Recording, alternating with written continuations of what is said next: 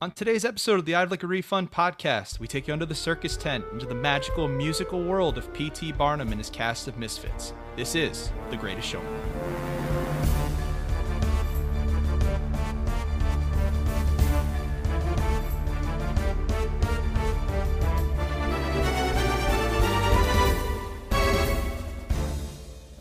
Welcome to our inaugural episode of the I'd Like a Refund podcast. I am one of your hosts, Ryan. Joining me today, my good friend and co-host, Joel. How are we doing today, Joel? I'm doing fantastic. I'm so excited. The day has finally come. The day is here. We have arrived. Joining us as well, our third co-host, Cameron. Cameron, how are we doing? Yeah, what's good, dude? Yeah, I'm super excited for this. Yeah, guys. So it's going to be great. We are here to talk about the film The Greatest Showman. Many of us aware of that film. It's uh, been relatively popular over the last couple of years after it came out in 2017. Uh, but Joel, you have a little bit of a quick little intro question for us in regards to the film. Yeah, I think before we get like too deep into whatever movie we're talking about at every episode here, I think it'd be fun to just kind of break the ice with a little question, you know, just in general about whatever we're talking about. So today's question, talking about The Greatest Showman, uh, P.T. Barnum with the circus and everything. I wanted to ask you guys if you could be part of the circus in any way, what act do you think you would want to be? I'll start with you, Ryan. That's a great question. Um, you know, I used to go to the circus a decent amount as a kid. Um, always remember the big circus tent, all the cool things you get to see. Uh, the animals really always the thing that kind of drew my attention. Um, so if I could be like the lion tamer, I feel like that would be a fun job for me. I would be absolutely terrible at it, but I feel like that would be a super fun job to have. Um, yeah, see, yeah. I I couldn't be the lion tamer because uh, I'm allergic to cats. so it'd be like a really bad, like I'd be like sneezing and like the whole time, and people would be like, "What the hell? Like, what the hell is he doing?" You just imagine there's a they see that the kids come and see the act and they're like, "Mommy, why is that guy just like bowing every time that uh, that the lion goes yeah. to move?" And he's actually just sne- he, he's sneeze he's sneezing so hard that he just bends over. Yeah. You know, yeah, it's kind of funny. I I never actually put that together. Like, obviously, there's still cats, but I never realized that a cat allergy would also like work with big cats. You know, it's like in my mind, it's like, oh no, tigers and lions like they're completely different. Like you, you don't, you're not allergic to a tiger, you know. But I mean, I guess yeah, that's the case. Yeah, I don't know uh, how evolution works, so maybe their fur is different. I have no. Yeah, clue. who knows? I don't know. I study um, film, not biology. he just sees that cat character from like Ice Age and automatically like cocks his head back because he thinks he's about to Was sneeze. Was it Diego? That's sure, cat, Diego. Right? A perfect sure. name for a, a, a saber-toothed tiger, voiced by uh, what's his name? Denis oh Leary. God, Denis Leary. Yeah. Uh, Ray Romano. No, he was the elephant. No, I know, I know, I know. It's called a woolly mammoth. Do you think mammoths? I would A be allergic to mammoths. I don't Or are know. you allergic to are you allergic to just cat fur or just all furs? Oh, I don't know. I hope I don't think I'm allergic to dogs. I've had dogs in my life for my whole. I feel like you know. I feel like you know your answer then, since you just said you've. had Yeah, you said I don't know, time. and I've had my dog my whole life. Uh, so Yeah, if you're not gonna be if you're gonna be the lion tamer, then what are you gonna be, Cameron? Oh, that is a good question. Um, I mean, I feel like. I feel. I mean, I feel like the obvious answer would be the clown, just because I'm not good at anything else. you know, it's like I can't balance. I can't do like those motorcycle. Like you, you ever go to the circuses where they got the motorcycles and the ball, like in in that the ball, thing, yeah. yeah, Like in that movie Place Beyond the Pines, where Ryan Gosling was like, Yes. did that thing. Yeah. Great Um, movie, by the way. Terrible movie, but we Okay, can. well. Uh, Agree to disagree. Yeah. Um, I think I would also not to steal your answer, Cameron, but I think I'd be the clown too, just because like I would love to do trapeze, but I would probably get really scared. Um, but also like the clown, you get to get like up and close and personal with like the audience, you know, and like pull pranks. Like you literally your job is just to be like an idiot, pretty much. Which, Yeah. Not to degrade anyone who's a clown out there. If we have any clown listeners, I love your work. Um, but I don't know. I just think that'd be a good time to kind of be a clown, you know. if you like clowns, you have to watch the TV show Baskets. I Even if you I- don't I, like clowns. I think I've heard of it. It's Zach Galifianakis. It is hilarious. Hold on, how did you? You- hold you on, say- how did you, gotta say say his name? right? Zach Galifianakis? Finakis? No, it's whatever. very wrong. What is Very it? Okay. wrong. It's Yeah. Zaj Lakavakavadis, Okay. No. as he said in the Oscars. Uh, well- Zach Galifianakis. All right. Well, somebody's got to say it right, otherwise he's never gonna be on the show. Okay, So you say it right. It's Zach Galifianakis. That is. That's his what I just said. And he's You been s- in a lot of bad movies, so he'll probably be on the show all the time. Okay. okay. Hey, Zach, you want to come on and talk about due date with us? from talking about our experiences with circuses, we move into The Greatest Showman, our movie for our first episode here.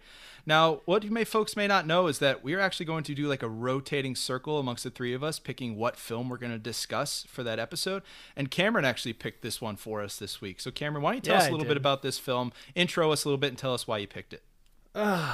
Yeah, so The Greatest Showman, well, just so everyone knows, we had a really, really, really long conversation that spanned weeks of what would be our first movie. Because we were trying to figure out, we talked about doing the Justice League first, we talked about doing Transformers first. We, we were like, what's a good movie to start off the podcast?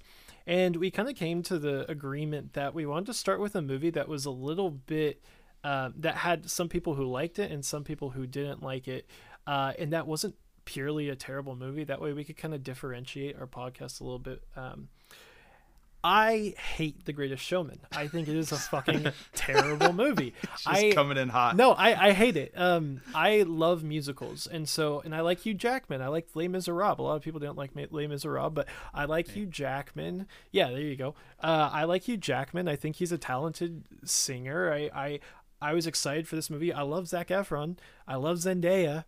I, I, you know, of course, this is P.T. Barnum, and so he's he's whack, and he's. But I was I was excited for it, and I heard people came out of the theater, and the first thing I people liked it, and I was like, cool, I'm excited to see it. My family saw it, they loved it. I went and I watched it, and I was like, this movie is fucking terrible. Why does everyone like it? It is a mess of a movie, and so for me, the first thing I could think of when I'm like, what's a polarizing movie, was The Greatest Showman. No, it's Cool. a very very Yeah. interesting Yeah. choice by you. Um, you kind of touched on it a little bit. Like you, do you have any remembrance of like when you went to go see it, or like I know you said you were excited, but like any like particular experience that you had? Because I know I had a certainly an interesting experience when I went to see The Greatest Showman. I, I don't remember it too much. I was working in a movie theater. Uh, it was 2017, and so I was in college. But I um, every winter when I came back, I would work at the movie theater for the winter. That way, I could earn some money because they would work us nonstop. Um, and all I remember is that after I saw the movie, one of my managers would talk about how great that movie was, and she hated La La Land, which for everyone who doesn't know, that's my favorite fucking movie. And she would always talk about how Greatest Showman was a way better movie than La La Land, and I hated working with her because she was dumb. Um, Shout out! I Shout out hope to she's Cameron's listening. boss. I hope she's Shout listening out to to this, Cameron's too. old boss from the uh, from that movie theater. Your name will be redacted going forward. yeah, yeah, yeah. I won't say her name. She shall how shall how okay. Moving yeah, on. you could- yeah, I- but I yeah so I i really don't remember the movie experience that much other than just thinking this movie is really really bad and like i i know i said it earlier but this movie is just a mess like pacing wise structurally and i thought that the first time i watched it but then going back and watching it again it I like I was I was kind of bl- my mind was kind of blown realizing like okay I had initially thought this but then when like actually watching it to analyze it holy shit this movie is everywhere no, that's that's a really good point. We'll touch on that as we go forward. Joel, what about yourself? When did you first see The Greatest Showman? Last night. Uh, it's your first time. I Last had no idea. Yeah, no, I'd never seen it until last night. Ryan and I actually watched it on a Disney Plus group watch, um, which we've been we did that for Mandalorian too. Like it's pretty convenient. I wasn't I- invited to this Dude, I had I had said years ago I could find the Facebook post. I can go find it, but I had said like, why doesn't Netflix have some sort of like capability where you can watch something simultaneously with your friends, and then Disney Plus was like, oh, we could do it. Apparently, there were like third party apps for years. yeah it's do it, called but- a teleparty it's really good you can use it for netflix hbo max hulu uh, it used to be called netflix watch party but now it's called teleparty or something like that to open up your abilities there. Yeah, you're broaden their horizons a little bit. But but yeah, last night was the first time I watched it. Um, yeah, it was a movie. Uh, it was it was fine. I mean, I, as you listeners are all going to kind of get to realize here, I'm going to be the one who likes just about everything. I it's very hard for me to watch a movie and not like it. Um, which is kind of the say the the case here with Greatest Showman. I, I wouldn't say it was like oh my favorite movie or I loved it, but it was like it was fine. It, it was what I expected. I mean, I I guess kind of like Cameron was saying, I was hearing a lot of people kind of hyping it up, like, "Oh, it was so good, it was so good." And I have a lot of friends who are into musicals, whether it's movies or stage plays, and so I kind of guess I did have higher expectations for it. Uh, but I mean, it, it was fine. I, I didn't hate it. Yeah, so I don't know if you guys remember this when Greatest Showman first came out. It was one of those movies that no one was really talking about, like the weekend it opened. It came out December 20th, 2017, but it didn't really gain any traction until like after the holiday season. Uh, so it just kept spiking up and up. It went from like that 8 million opening weekend to almost sustaining that same type of opening that's next weekend as well, which is very unheard of for a film in their second week. I was also one of those people that went to go see it in the theater. Um, I waited until about January, so almost a month out before I finally got a chance to see it. Uh, funny thing about it is, like, I was actually working uh, for a production studio in Santa Monica, and they had us sometimes stay super late nights for the production assistants as they were trying to get all of their edits out and for all their videos out for everybody. So we had a really late night ahead of us. We were going to be there till like two in the morning probably, and I had to close up the building. Around like ten o'clock, um, the lead of this project was like, "Hey, we're going to be here for a while. You don't have to sit around the whole time. If you want to go do something, get out of the office for a little bit. That's cool." So I went on what is formerly known as Movie Pass, RIP, Movie Pass. Sad. Pour one out. I went I went on Movie Pass to see what was What playing nearby. What's a movie that- theater? That's yeah, that's a good point. Um, so I went to Third Street Promenade in Santa Monica to go see it at one of like the four AMC theaters they have over there. Um, went to go see The Greatest Showman. I was the only person in the theater seeing that like 10:30 showing, um, and I had a pretty good time seeing that movie. Actually, um, it was one of those that as you learn more about the film, and we'll get into this deeper as we go, um, as you learn more about the film, you realize many of its inaccuracies as to what the real story behind it was. But for what it was at the time, it was just a really good enjoying enjoyment of a film to go see, especially uh, the musical aspect of it. But Now you're talking fo- about the background of P.T. Barnum, not like the history of like the production of the film itself, correct? no, I'm talking specifically about P.T. Barnum. Okay, We're certainly yeah, going to yeah. get we're certainly going to get into the history of P.T. Barnum on Yeah, this episode. I- I, have a lot to say about that. And I, I- I feel like we also should have a disclaimer, at least when I'm talking about it. Like, we will have a section where we talk about P.T. Barnum, but like when I'm talking about this movie, I want to kind of disconnect it until we get to that point from the whole P.T. Barnum is a total fucking sleaze bag and like that whole craziness of that. And like I said, we can talk about that. But like the movie itself, when I'm talking about what a mess it is, I'm talking about it as like as a movie rather than like as P.T. Barnum's history put into a movie. Ryan, no, you that were in Santa sense. Monica and you went to an AMC instead of an ArcLight. Well, ArcLight Yeah, dude. theaters are awful. Yeah, yeah.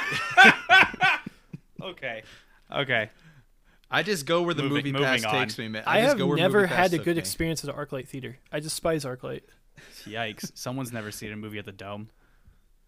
The ArcLight in Hollywood is awful. When I went to, I I literally I literally trained from like I took Amtrak from San Diego to ArcLight Hold. Hollywood. On. Did you just refer to riding on the train as trained? Yeah, I trained. I literally took the train from uh, San Diego to Hollywood to watch um, uh, uh, 2001: A Space Odyssey in 70 millimeter, and at the Dome? Um, no, it wasn't in the dome. It was uh, Oh because the dome the dome was sold out. Um, I literally took the train. What what is that? Like 150 miles.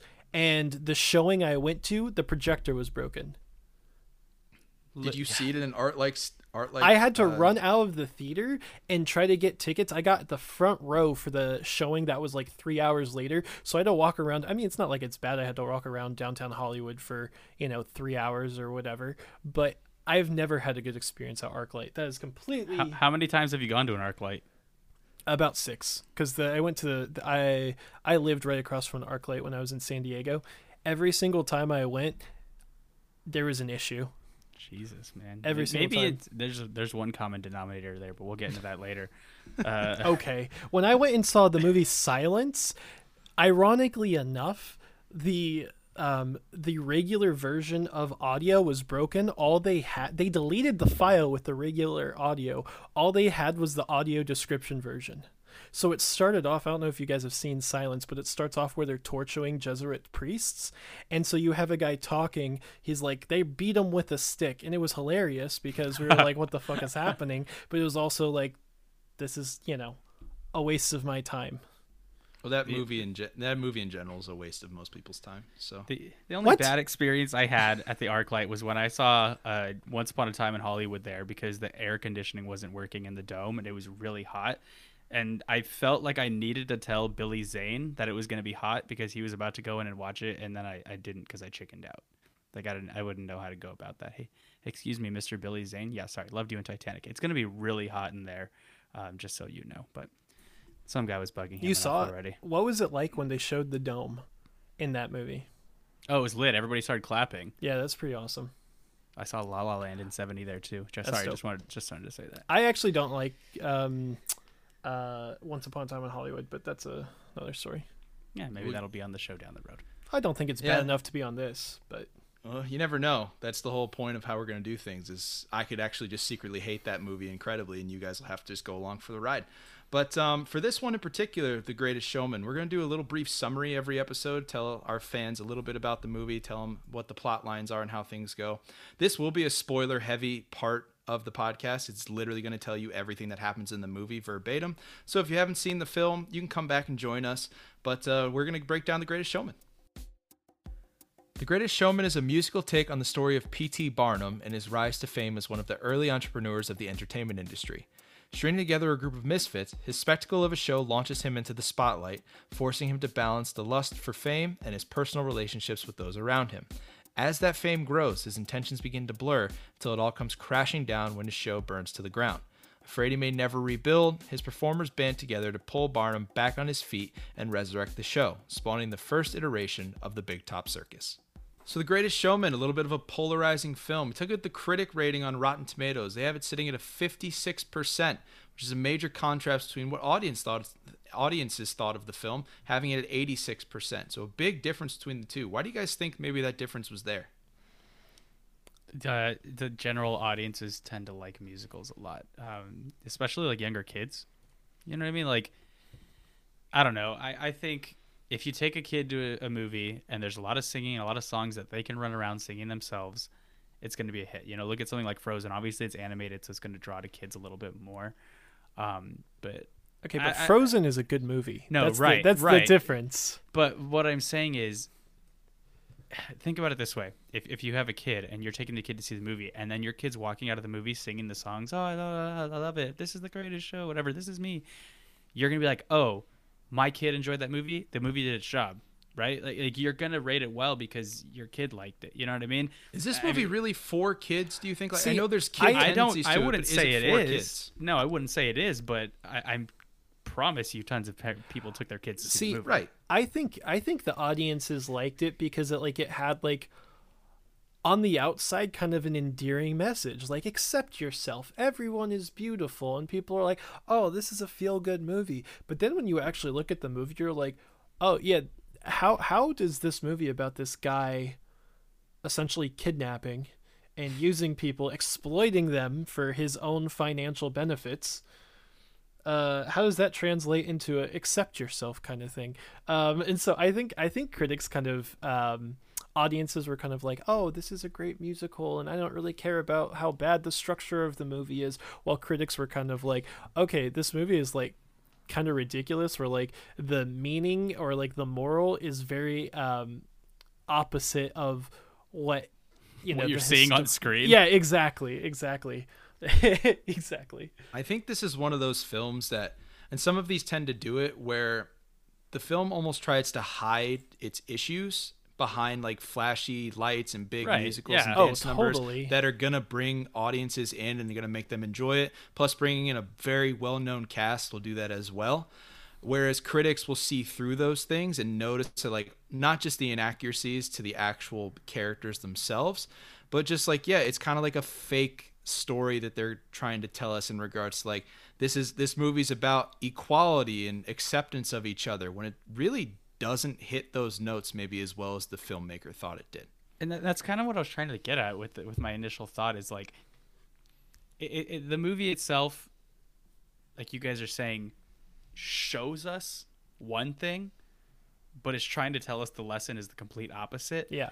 but no one cares about that general audience wise at least and no one's going to care about that at the end of the day because like you said there's all these big flashy dance numbers and these songs that they're going to be singing for the next you know year or whatever like general audiences are going to go to the movie to be entertained. You know, and and I always say that when I go watch a movie, I just want to be entertained. And did this do this? Yeah, sure enough, it did. Yeah. Like, you know, but if you're really looking at the movie itself, you know, it it yeah, it, it, it wasn't great. You know, It's like very you said, the- empty. the- Yeah, very the empty. it's a critics very themselves- empty movie. Yeah, yeah, the That's a critics are going to look at that. It, it, it was almost like they said, "Hey, we want to make this musical to put out a bunch of really good songs. What's a you know cheap little backstory that we could throw into it? Here, this is good. Yeah, go with that." A good thing you can do with films like these is if you take the musical element out of it and just watch it for the story, treat it like a different movie Yeah. like that, and then you can get a better look as to what trying to what kind of story it really is. Because if you take There'd out be nothing to watch here. Yeah, right, if you take out the if you take out the nine musical numbers and just change the meanings behind those with just dialogue or don't even mention them at all, nobody would have enjoyed this film. Oh yeah. no. No, totally. Well, you know, I was talking about La La Land earlier. These are the same songwriters, the same lyric writers as La La Land, Mm-hmm. Which is why people got super interested when it was coming out. Yeah, well, be like because the music is objectively very good, and some Yes. of the musical numbers have some really cool ideas behind them. Like, Mm-hmm. um, and you know, we'll get into it, but but yeah, no, exactly what you're saying. When you take away the whole musical aspect of it, and when you look at the movie, it is a very, very, very surface level movie. Like there is nothing deep. Like it, it's one of those movies that thinks like, oh, we have this message, but there's nothing there. And like, I really want to talk about Zendaya's character later on in this because it's a perfect example of how they're like, hey, we have this big thing, and like when you look at Zen's Zendaya's character, there is that is just like literally a piece of paper and there is nothing underneath it. Like it is so thin. Yeah, and rewatching the movie, I hadn't seen it in quite some time, and just rewatching it the other day, I realized like how little characterization there was between the characters outside of just P.T. Barnum, and even he wasn't like a well-developed character in He this was film. not at all. No. But he's the most developed character in the film, which is a problem. I'd say he's the most developed character. Yeah, for sure. Um, the the relationship that, and, and not not completely negating what you say, Cameron, because you are right. But like, I feel like the only relationship I cared about was the Zendaya and, and Zac Efron. Okay. one, you know what I mean? Yeah, but what was their relationship? That's Yeah, I the wanna- thing. let- no, uh, right? No, the- this- exactly. yeah. That's what I'm saying. It, it- it's like The only reason why I care about the relationship is because I like Zac Efron and I like Zendaya. But like, if they were like completely like two different actors who I had no idea who, I wouldn't have cared about the relationship at all. Well, I mean, to be completely fair, too, like again, go. This is all going back to you know the characters weren't developed. There's gonna be a lot of moments in here where I'm like, maybe I just missed this, but like, okay, you were. Was that his dad? Was the tailor his dad? In the beginning of the film, Yes. yeah, that was his father. Okay. Do they tell us that? Because I didn't get that, and then when he died, I was like, who cares? He, he meant they meant they mention it later on in the film when they're like when they're in the big mansion and he's talking to Michelle Williams's character Charity. He's like, my father came from nothing. So they're like hinting that like that was his dad that he was with. Yeah, see, the I didn't, I didn't then. get that that was supposed to be his dad. I heard them refer to him as the tailor's boy, but I thought he was just like a, his like assistant because he looked nothing like him. It's I think Uh, it's more something that's inferred than outright told. you. Yeah, I, I agree. I mean, Yeah. it doesn't really matter. Like everything in this no, movie, it doesn't right. really matter. But what I'm saying is that the, the, like that song, that that first song or whatever, when he's singing and then like we see him die, I was like, like I didn't care. Yeah. You know what I mean? And, and I think that goes for so much of this movie is like, if if these characters like not to make this like morbid, but like if the the you know wolf boy or whatever died, like I'd probably be like. Okay, like I like I wouldn't I just care. I just think it's what I funny. mean? I, just think it's funny that like yeah, a young boy lost his father and had to go live on the streets, and Joel's just like I don't I don't care. I don't care at all. because I didn't because they didn't make me care. you know what I mean? Like Yeah, well, exactly. I mean, that's exactly what we're saying. This movie is so surface level. There is nothing beneath any of the characters. The characters exist. The stuff that happens happens. Why does it happen? Why does it like everything that happens is the the only reason why it happens is to push forward the plot of the film go, yeah. it's like if you like and this is what's the biggest issue with this movie none of the plot points connect like it literally is just like this thing happens and then and this then we and then this thing happens and then this thing happens and then this thing happens like it, there's no like there's no rhyme or reason why the order happens in the way it does it just happens While while we're on the topic of like characters and relationships, I want to touch on the cast a little bit because it's a pretty powerhouse cast that they got Yeah. for this film. So we have, of course, Hugh Jackman playing the main character of P.T. Barnum. Michelle Williams plays his wife, Charity Barnum. Then Zac Efron's here as Philip Carlisle, the businessman that helps uh, helps him really establish the circus. Then we have the Wheeler twins. Obviously, the main one being Zendaya playing Ann Wheeler.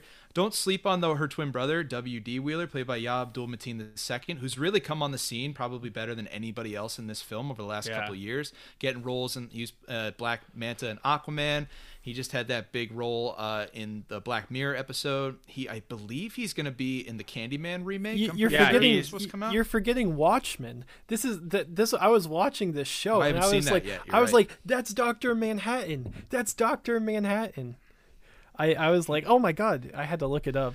Yeah, no, he's he's the one that's really blossomed out of Oh, of I mean, it's one of those. Zendaya. I know, but she was already like she's already pretty established at this point. Well- I feel like he was an unknown Well, in yeah, this movie and then became something. Zendaya went from like a known actress to like a superstar after this movie. Yeah. Was this before or after the first Spider-Man came out with her? It was before. Uh, it was this after, was- right? You know, No, this should have been this is after the first. Yeah, it would have been after. Wait, so she's probably yeah, yeah. So she was well. thought the This is first- this was end of, this was end of 2017. So Spider-Man: Homecoming would have definitely been Oh, before okay. that. I feel like it would have been the summer before that.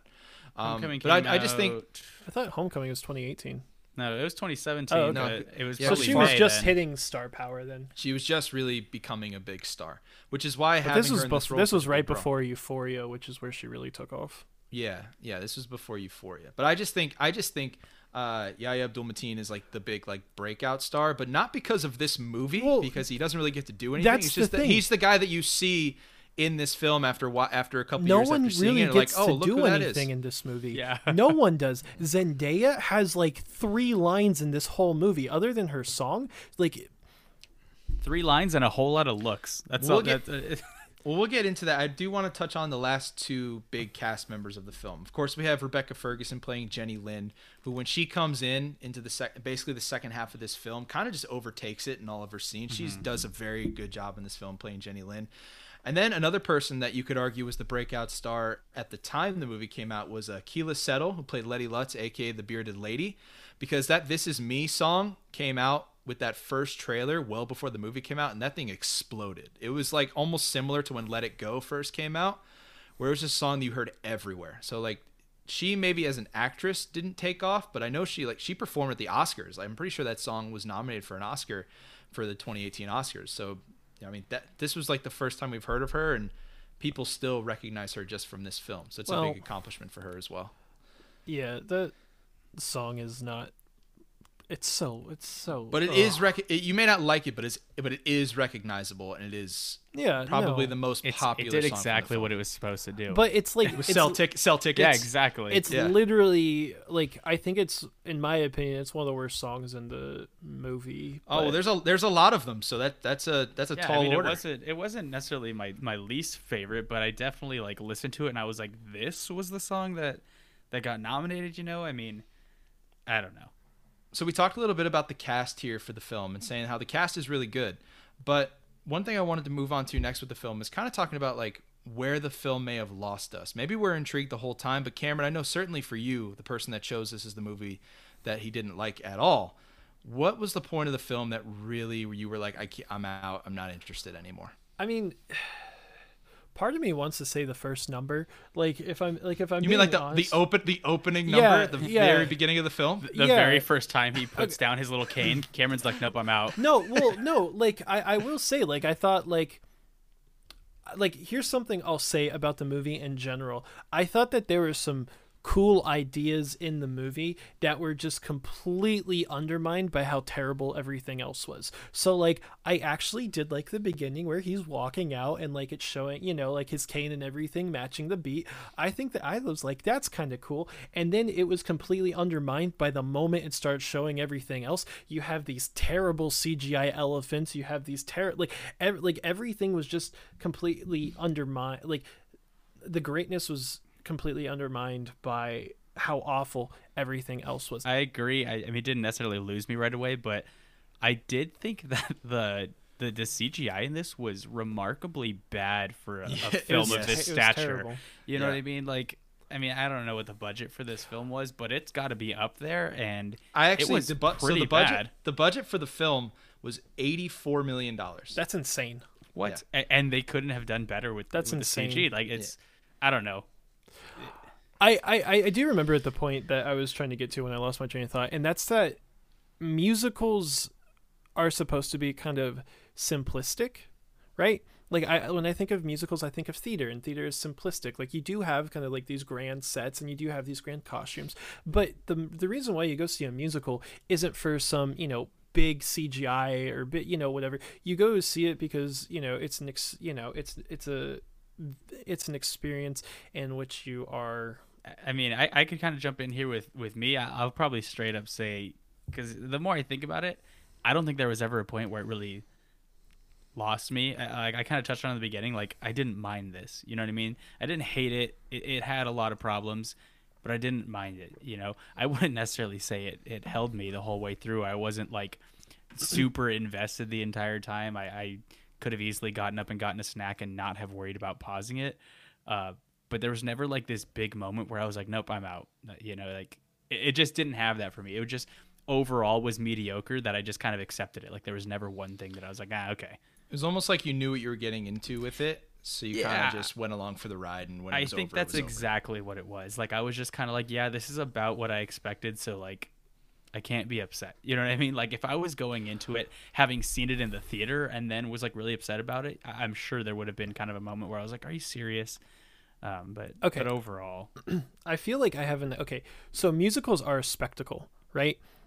And The Greatest Showman tried to be a spectacle, but it tried to be a spectacle in the wrong way.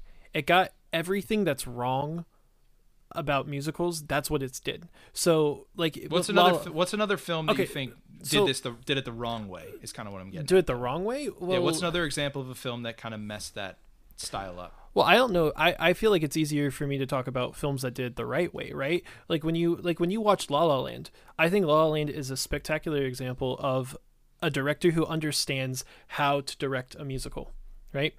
Musicals, when you go see in theater, you see the entire thing, and it's you know it's one take because it's theater. The issue with this movie is that when it's trying to create a spectacle, like it's using CGI, it's using action cuts, it's doing all of the things that are completely opposite of a musical.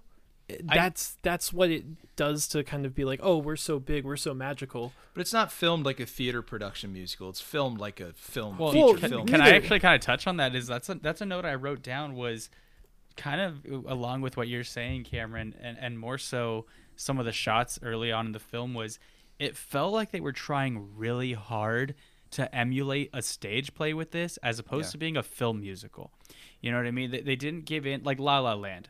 You, maybe you disagree with this on me, but I don't look at La La Land and think like, oh, this would be cool to see on the stage, or like, oh, I can imagine this as a stage play. No, I imagine it as a film musical. To me, it does its best as a film musical. Will it someday be a stage play? Probably, and I'm sure it'll be fine. But I look at that and think this is the medium it was made for. Whereas Greatest Showman, it's like they're trying to say, hey, this is on film, but we want it to seem like a stage play.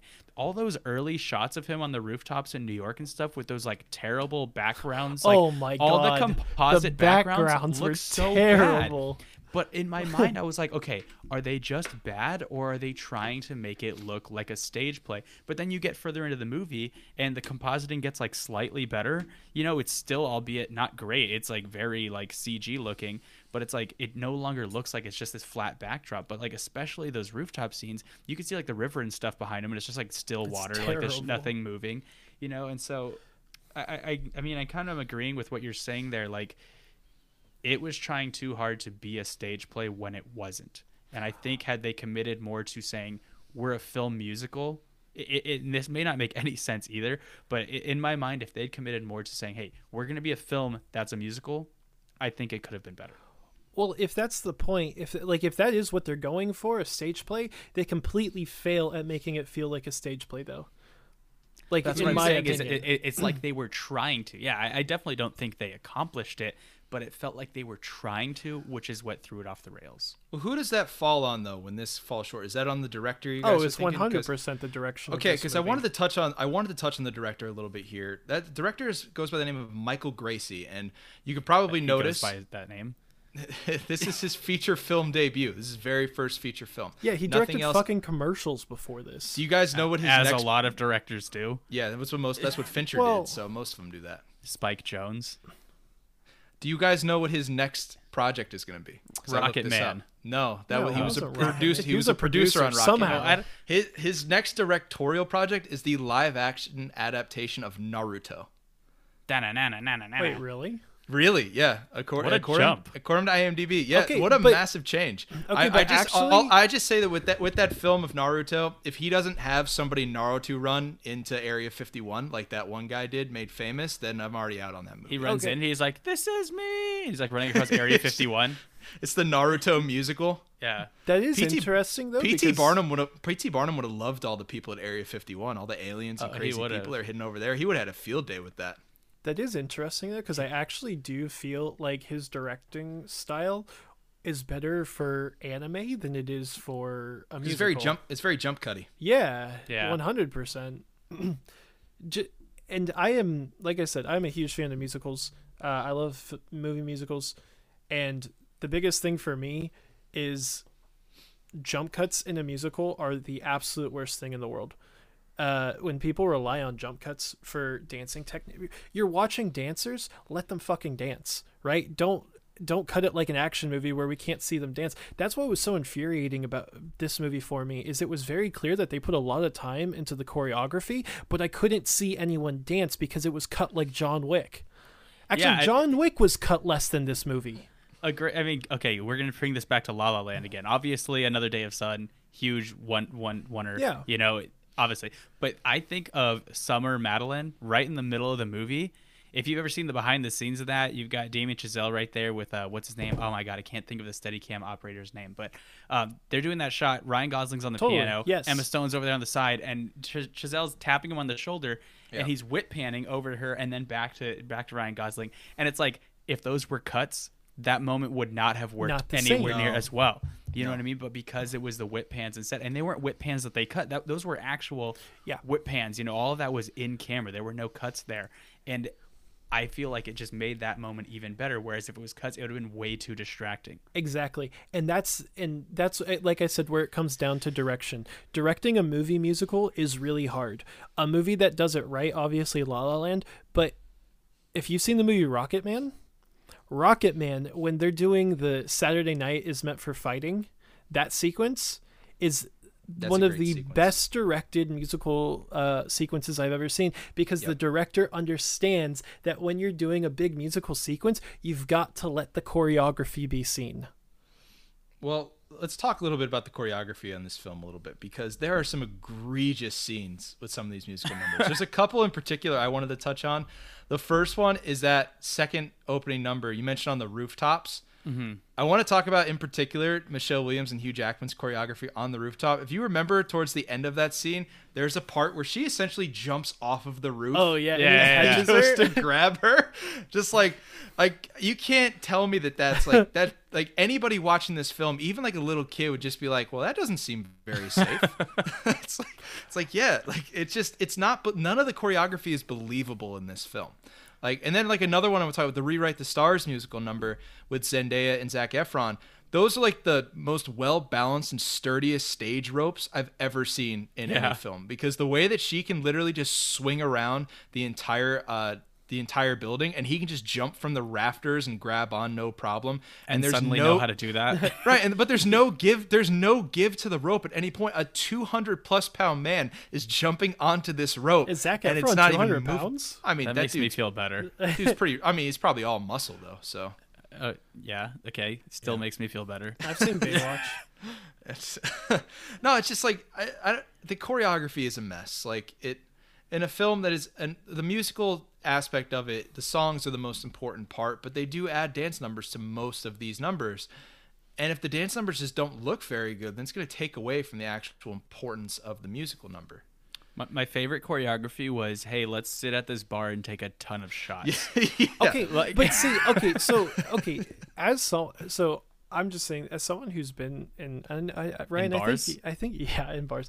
Ryan, I think you, I think you said you were in musical theater, but as someone who grew up in theater, I did theater Yeah. from when I was in kindergarten to um, to 11th grade. Um, I do think I do think I am gonna kind of go against what you said. I do think that the cinema, sorry, rather the choreography is strong for most of the parts.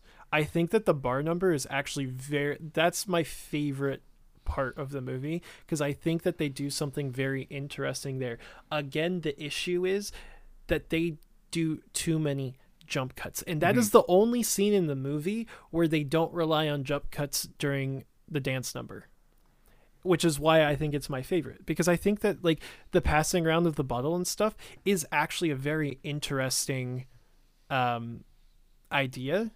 Yeah, no, I really enjoyed that that part. I, Well, I you just even- don't you, you, you just don't approve of its uh its uh pro alcoholism elements of it essentially. Who? No, I think alcohol is fine. It's just I use it. how- I use it to get through the you know the last couple months. Okay. because Um, of, of how many how many shots they're just ripping off in that Oh, scene. and and they're still just going at this song Yeah. like no big deal. No, but again I would have loved to have heard that that number again, like ten minutes while they're later. drunk. Yeah, and like like fifteen shots. Don't. blah, Yeah. No. Um, but okay, you were talking right. I do want to go back a little bit when you were talking about the the number on top of the um The roof. the roof or whatever. yeah, the million Again, dreams number. th- again, I thought that there was an interesting idea there where the sheets that were on the wires, like how they were using the shadows and everything, and then like when they were like dancing, how like when he would lift her up, like the sheets would also kind of go up and they like mirrored her movements. I thought like that was a really cool idea. Yeah, no, the idea behind the choreography is really good. It's just some of the execution isn't very well done, and that's really the CGI elements of the choreography. Those uh, musical numbers like "This Is Me" f- from now on, um, the ones like that where it's like and The ensemble just- stuff. Yeah, yeah, they're not cut in a way like there are still jump cuts, but you can tell that like those professional dancers performing in those scenes. The reasons that probably the two that I pointed out show these issues more than the others is because it's just two of our main actors performing the dance number in that scene and that's where a lot of the CGI elements are incorporated as well. I know there's realism elements to both of those numbers, but like I mentioned between the sw- swing around the ropes and jumping off of the rooftop, those numbers in particular just drag the film down a little bit with the dance style because there were other ones that were fantastic. I know I'd like to go back to the the musical number from now on where uh, P.T. Barnum's in the bar and the rest of the circus performers come in and kind of pick them back up. That one's incredible because they let the main cast kind of hang in the background and not do too much and showcase the dancers at the front, which I really thought was impressive. I just think that if you're going to put so much effort into your dance numbers, you can't have the issues that I pointed out with some of the other ones where it's just so clearly less less well done than the ones that are really like you're that you're really trying to showcase the best. Uh, yeah, I well, I guess that comes down to like the big issues, like kind of what I was trying to get at at the earlier, but I couldn't put it into words. If you're doing a musical, you shouldn't have to rely on CGI to should make it a spectacle. You should rely Exactly. on the music itself. And so yeah, I get I get what you're saying. Well, and, it Um, stink, and it stinks because a lot of these the actors that they got are our well-known dancers too. Like Yeah. they can all dance very well. Yeah. So that's why it was Zendaya kind started on Shake It Up. Shake It so, Up. you shake it up, yeah.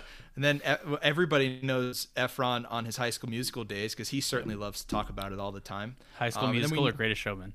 Well, maybe either. I don't know. Like, No, which we're not one? say. Which one would you pick? If I had to pick one, Yep. Oh, that's a great. Well, he that's a great actually has a backstory in High School Musical, so we gotta That's go with true. that He's a well-developed character. gonna say I, I think I'd go with High School Musical. Um, he was my he was my favorite part of this movie though. I so it's will hard- mention. I will say the worst part of this movie, in my opinion, the the biggest mess up, um, as far as a musical number goes, is in the "Come Alive" uh, number. There's a there's a dance break in there, and I, I actually counted this out because I was curious. The dance break lasts 25 seconds. There are 17 cuts in that 25 seconds. All There are 17 Yeah. cuts and 25 seconds of dancing. What? they sh- they what they should have done is done what Transformers did with their cuts and change the aspect ratio with every cut, just to make it a little more interesting. Seriously. It's like, hey, this shot's in four three aspect ratio. That's crazy, and then just go back to a different one on a different part of the dance number. Dude, I kept waiting for Greatest Showman to like randomly cut to like one sequence of like all IMAX. I don't, e- I didn't even know if it was shot in IMAX or not, but I was just like waiting. I was like, there's gonna be one scene in here where there's just this like weird IMAX aspect ratio to like show an elephant or something, and they're gonna go back to the widescreen. What do we think about the ending of this film? So just like everything else in this movie, it just kind of happened because it had to, right? So the tent caught on fire. Why did it catch? Why did they? Why did it catch on fire? Because it had to. But they all meet in the bar that Zac Efron and Hugh Jackman had their big, you know, number in, and they all sit down and all. Is that the same? people- Is that the same bar? I think so. Yeah, I'm pretty Oh, sure. I it's never the even. same bar. I never even noticed that. Um, So they all sit down. These people who had been complaining about, I don't want to call it complaining because obviously they were right about how Hugh Jackman, you know, was treating them like shit. How you know how all this stuff was awful. How they weren't getting the spotlight they deserved. And then his tent burned down, and they all look at him and they're like, "Hey, we're a family. Yeah. You brought us all together. Why don't we go?" be awesome together. You, you, this is all because of you. And it was just one of those things where it was like, they actively hate this guy. Like they're like he's hidden them. He, you know, very blatantly hid them. Uh, he's blatantly ashamed of them. And then now because the story needs them to come together, they come together and they're like, yeah, PT, you're the best, dude. It continues again when they're like digging through the rubble and Philip gets out of the hospital and he comes in. He's like, "Oh, I kept all of my ten percent uh, from the sh- from the shows, so I can fund it and we'll split it 50-50. And everybody and PT's like, "Oh, I can't ask you to do that." And all everybody's like, "No, he, yeah, you can do it, PT. Take his money. It's totally now." fine." Yeah. Yeah, it's like it's like you guys could just do this without him. Yeah, no, to- and like again, it goes back to the whole thing of like they're they're they have like these relationships they're forcing their relationships to seem like everyone cares about each other when they n- nowhere the only t- the only feeling of people like honestly the only feeling of people caring about each other are the people who have all been exploited by Hugh Jackman they feel like they Uh, have Hugh that, Jackman. yeah, personally. personally, Yeah, yeah, personally by PT. Barnum, and like that's the only com- like community they have, like is with each other. So then the fact that they come out and they're like, "Hey, PT, we love you," I think is just like doesn't make sense. I mean, but also, you say it doesn't make sense, but I feel like with the way this movie went, it's almost like a perfect ending for them. Oh, because one it just- hundred percent. It just wraps everything up. Like they're like, yeah, everything's fine. Don't worry about it. Like we just need this thing. We just need this thing to end. Like that's like you said. It's like I mean, it just yeah. ended because it had to. So I feel like it's almost like a perfect crescendo for the film. Yeah, I I guess I guess you know what? Yeah, it does go with the theme of the rest of the movie. Why did it happen? Because the story needed it to. Yeah. So we've kind of touched on a little bit of some of our some of the parts where the film really lost us, but there's a lot of hidden elements in the film that kind of drag it down for us a little bit. I want us to be able to just go around and talk about some of these topics, let the audience know about certain things that we maybe found issues with. And I'd like to go first here because I think the biggest one is the lack of truth behind the story. Um, the biggest issue that I had with this film is the fact that they don't tell the story of P.T. Barnum all that well and all that accurately. I was on the lookout in the opening credits and the and the ending credits to see like you know that little blurb when it's a film like this is based on a true story mm-hmm. or based on true events. I didn't see that with this one, which begs the question to me like why even have it be about an actual real life person? I thought because the they don't thing. they don't do his story well. I mm-hmm. wanted to do a little research about P.T. Barnum because when this film came out, the biggest issue that a lot of critics have is like they told us like they do not portray this man how he's supposed to be. So I'm going to tell you guys a little backstory uh, from something that happened with P.T. Barnum. I'd love to hear it. so in the film, we remember how he kind of gets his start in the entertainment industry. He steals like what was it like the those certificates from the railroad. He throws them into his his Yeah, uh, it was briefcase. like they had like uh, ships and stuff like yeah, that. And, and and he uses it as collateral with the bank to fund the museum purchase, right? Well, here's how P.T. Barnum actually got his funding started. At age 25, P.T. Barnum purchased the rights to rent a blind and partially paralyzed elderly black woman by the name of Joice Heth. Joice, Joice Heth was his first act. He she was an 80-year-old woman. He billed her as a 161-year-old former nurse of George Washington. oh So my god. so what PT would do is he went on tour with Joice, bringing her from city to city, and depending on the demographic of the city that he would take her to, would change her backstory around to better meet the interests of the people. Okay, that. Okay. One of one of the Oh actual no, God. let me finish let me finish this. One of the actual changes in one of the cities was he was telling people that she wasn't actually a person. And not like not like in like a racial way, in like a supernatural way. He would tell people, "Yeah, we just found her somewhere. Like she's I don't even consider like she's not even an actual human being." Uh, but the story, obviously, Joice was an elderly woman, like I mentioned. She was in her 80s, not the 160s like he billed her at. So he only had her for about a couple months, but he really had a nice God. send. He had a nice send off for Joice uh, as like his final act with her. And pay attention to this one. P.T. Barnum held a live autopsy where patrons could pay 50 cents to watch a doctor tear apart her body. Wait, was she? She was alive? No, she was dead. It was it was after she oh, it was after it was oh. after she died. He held an autopsy and sold tickets to it. Oh my god. Okay, I okay. So I absolutely There's a did lot not to know. unpack here. And There's the a lot so, to so unpack the here. last Oh. the last little blurb for that is the profits from what they dubbed as Washington's amazing 106 year old nanny is how he was able to get the funding uh, for Barnum's American Museum, which became the cornerstone of his business empire. So that is the true story for how P.T. Barnum was able to start his circus. I feel like that's kind of incredible because like one of the things that this movie absolutely 100% failed at was the whole race relation thing. Yes, Uh, y- You know, and like how it like tried to bring race to like kind of the front of but it completely failed. So it's super ironic to hear that like PT Barnum was just a completely fucking terrible well, racist it's, person. they're racial lines. They say them and then they throw them away. Like Yeah. there's a couple. There's a couple in mind. Like when he first has the Wheeler uh, Wheeler siblings sitting down. Um, Yahya's character says, you know, people aren't gonna like you putting us up there. And Yahya like, "Oh, character had a line.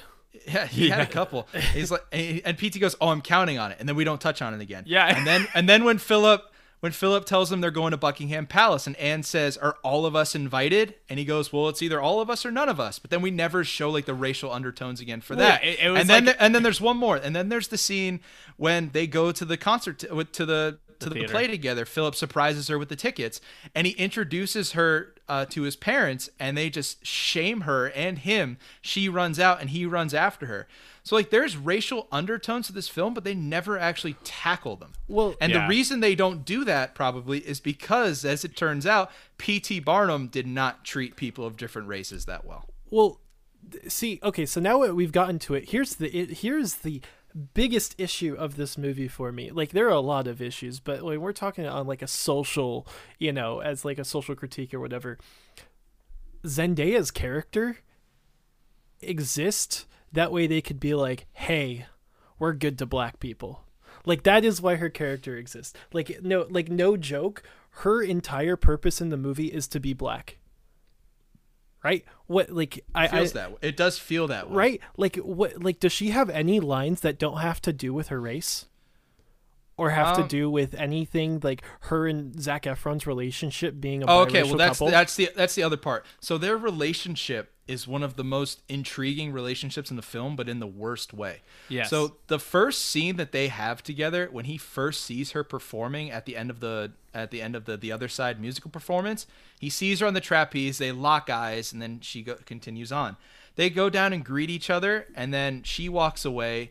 PT walks away, and then Yahya's character kind of like stands up to him, being like, "Oh, what's up, dude? Like, like watch. Uh, I see you're interested in my sister." It's like I didn't really get that from him at all. The next time we see them is when they're listening to Jenny Lind perform, and they hold hands during Yeah. the performance. Yep. It's like where where did this come from? Yeah. they they had one conversation together. And, And she- okay, dude, oh, it was it was just me, but like it was really weird. Like when they first touch hands, and she's like, ah, like it was just like the weirdest little like breathy whimper, and and like you said, it was like. Like what led up to that? Like nothing led us to think like, oh, that they, they're they're they're in love with each other.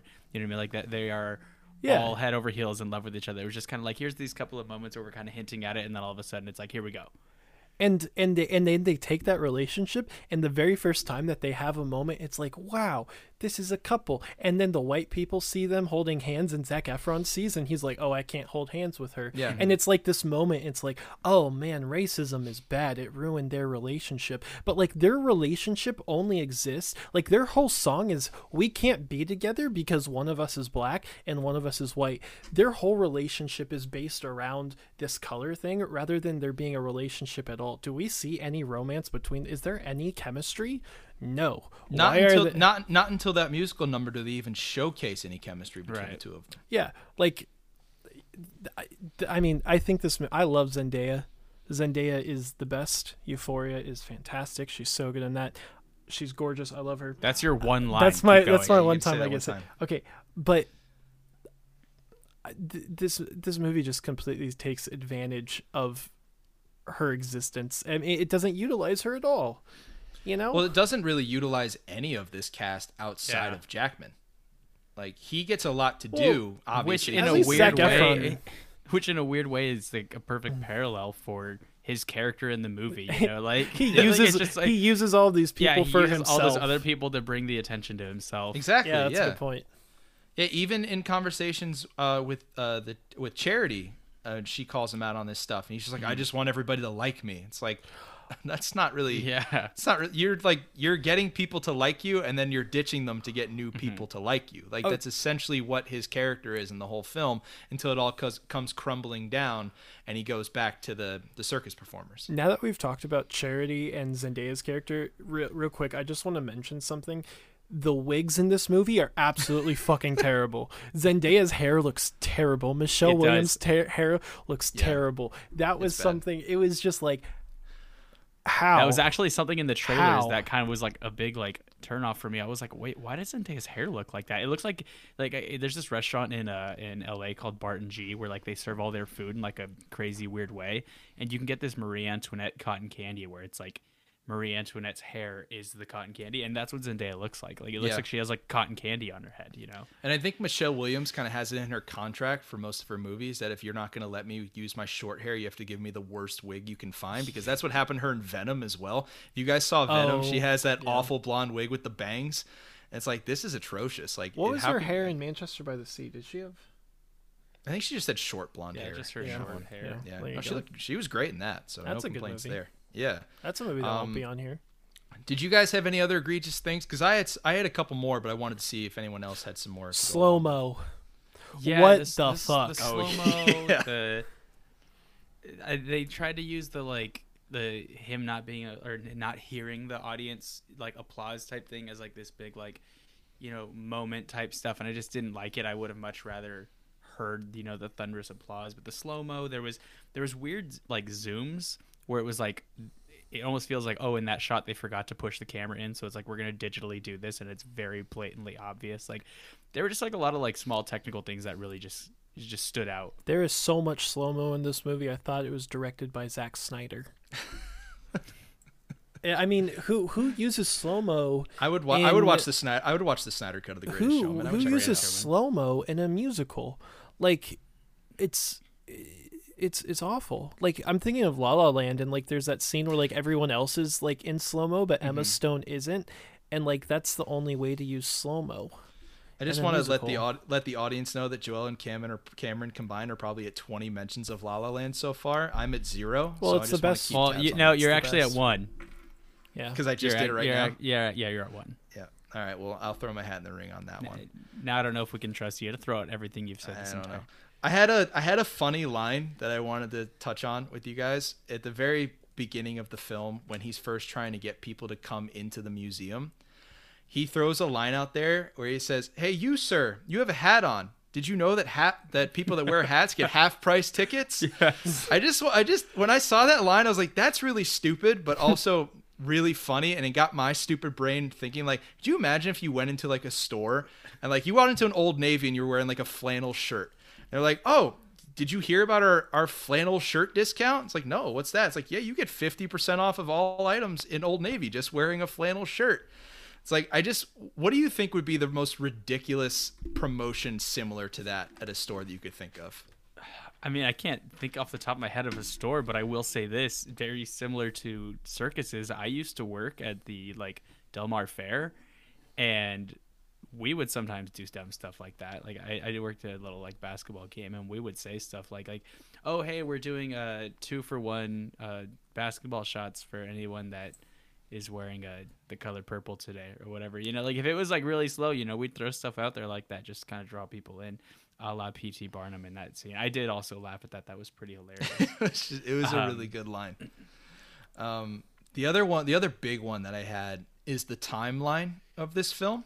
Yes, So one hundred percent. so we cut through kind of the junk at the beginning where the time jumps and everything like that. So let's get let's focus right when he first opens the museum.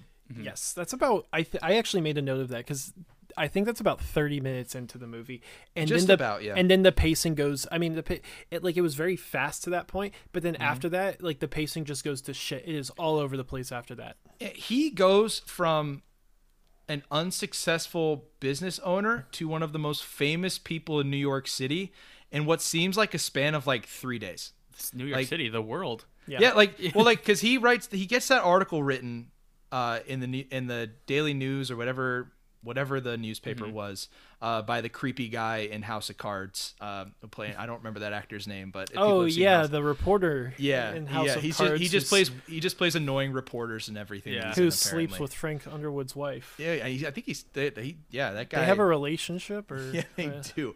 It's Um, weird. That but show that f- went off but that guy he writes that article and then like his his uh and then pt's like assistant guy who was just like a petty thief he picked up Yeah. off the street. Um, he tells him oh man the you know the paper they really kind of reamed us in this one. And pt barnum's like i love it. Send it out to every paper in the world. Right. and then like the next scene they're selling out every single like every show like right after that. But it's not like they didn't showcase it as a montage. It's just like the next scene was like hey Uh-huh. yeah we sold out. Like Yeah, that's how a good like point. I didn't even think about that. yeah like the, it was just so weird. Like it felt like and then like when he goes on tour with jenny it felt like the same thing. Like like they leave and then they do like some like they do like a little montage like cutting back and forth between philip at the circus and pt on the mm-hmm. tour but they never tell us how much time is passing. Like he he when he when he's sitting with jenny and they have like that somewhat romantic moment and pt's like i can't do this. I gotta go home. I gotta go see my family is it been how long is have they been gone It we don't know could have been like a day. Like Yeah. yeah.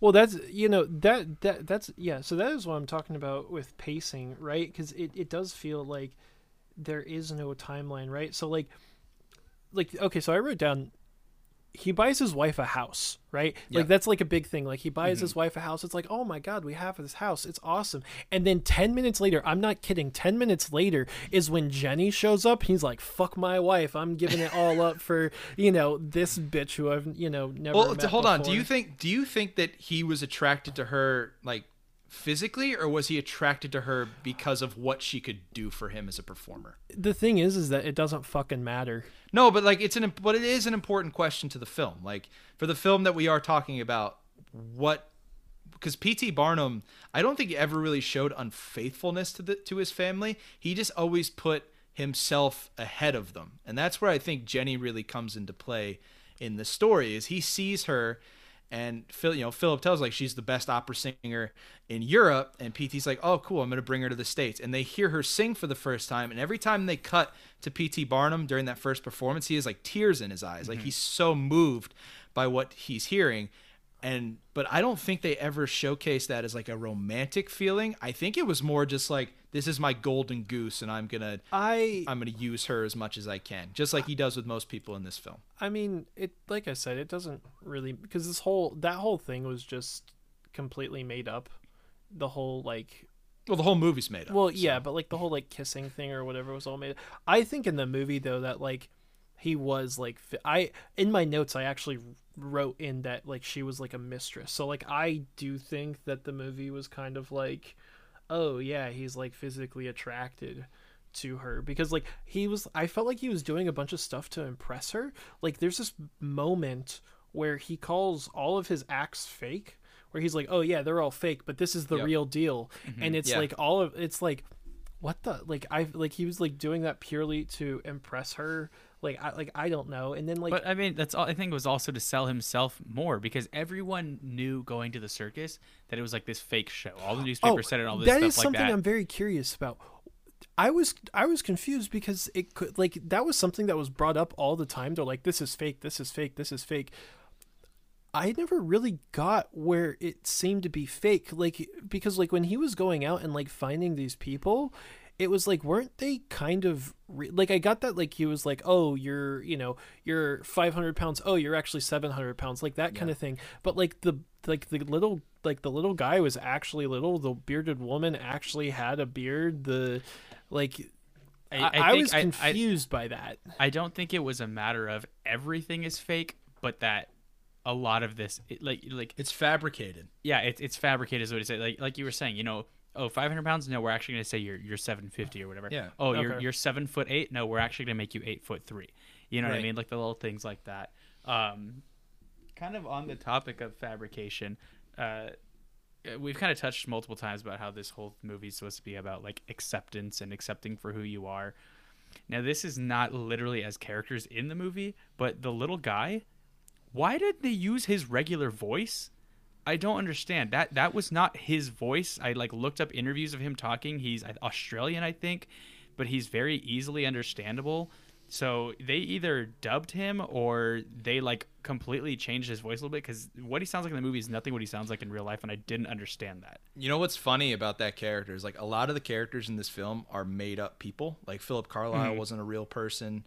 Um, the the acts like they don't use their actual names. Like I think the only real people of note are Jenny Lind and the Barnums, but also uh, Charles, who is the who plays like the short Napoleon character in the in the film. He was a real person, but they they really changed him up because like in this one he's like uh probably like in his 20s or 30s Yeah, they said he's Like- supposed to be like 25. yeah, the actual char- the actual one was a five year old child.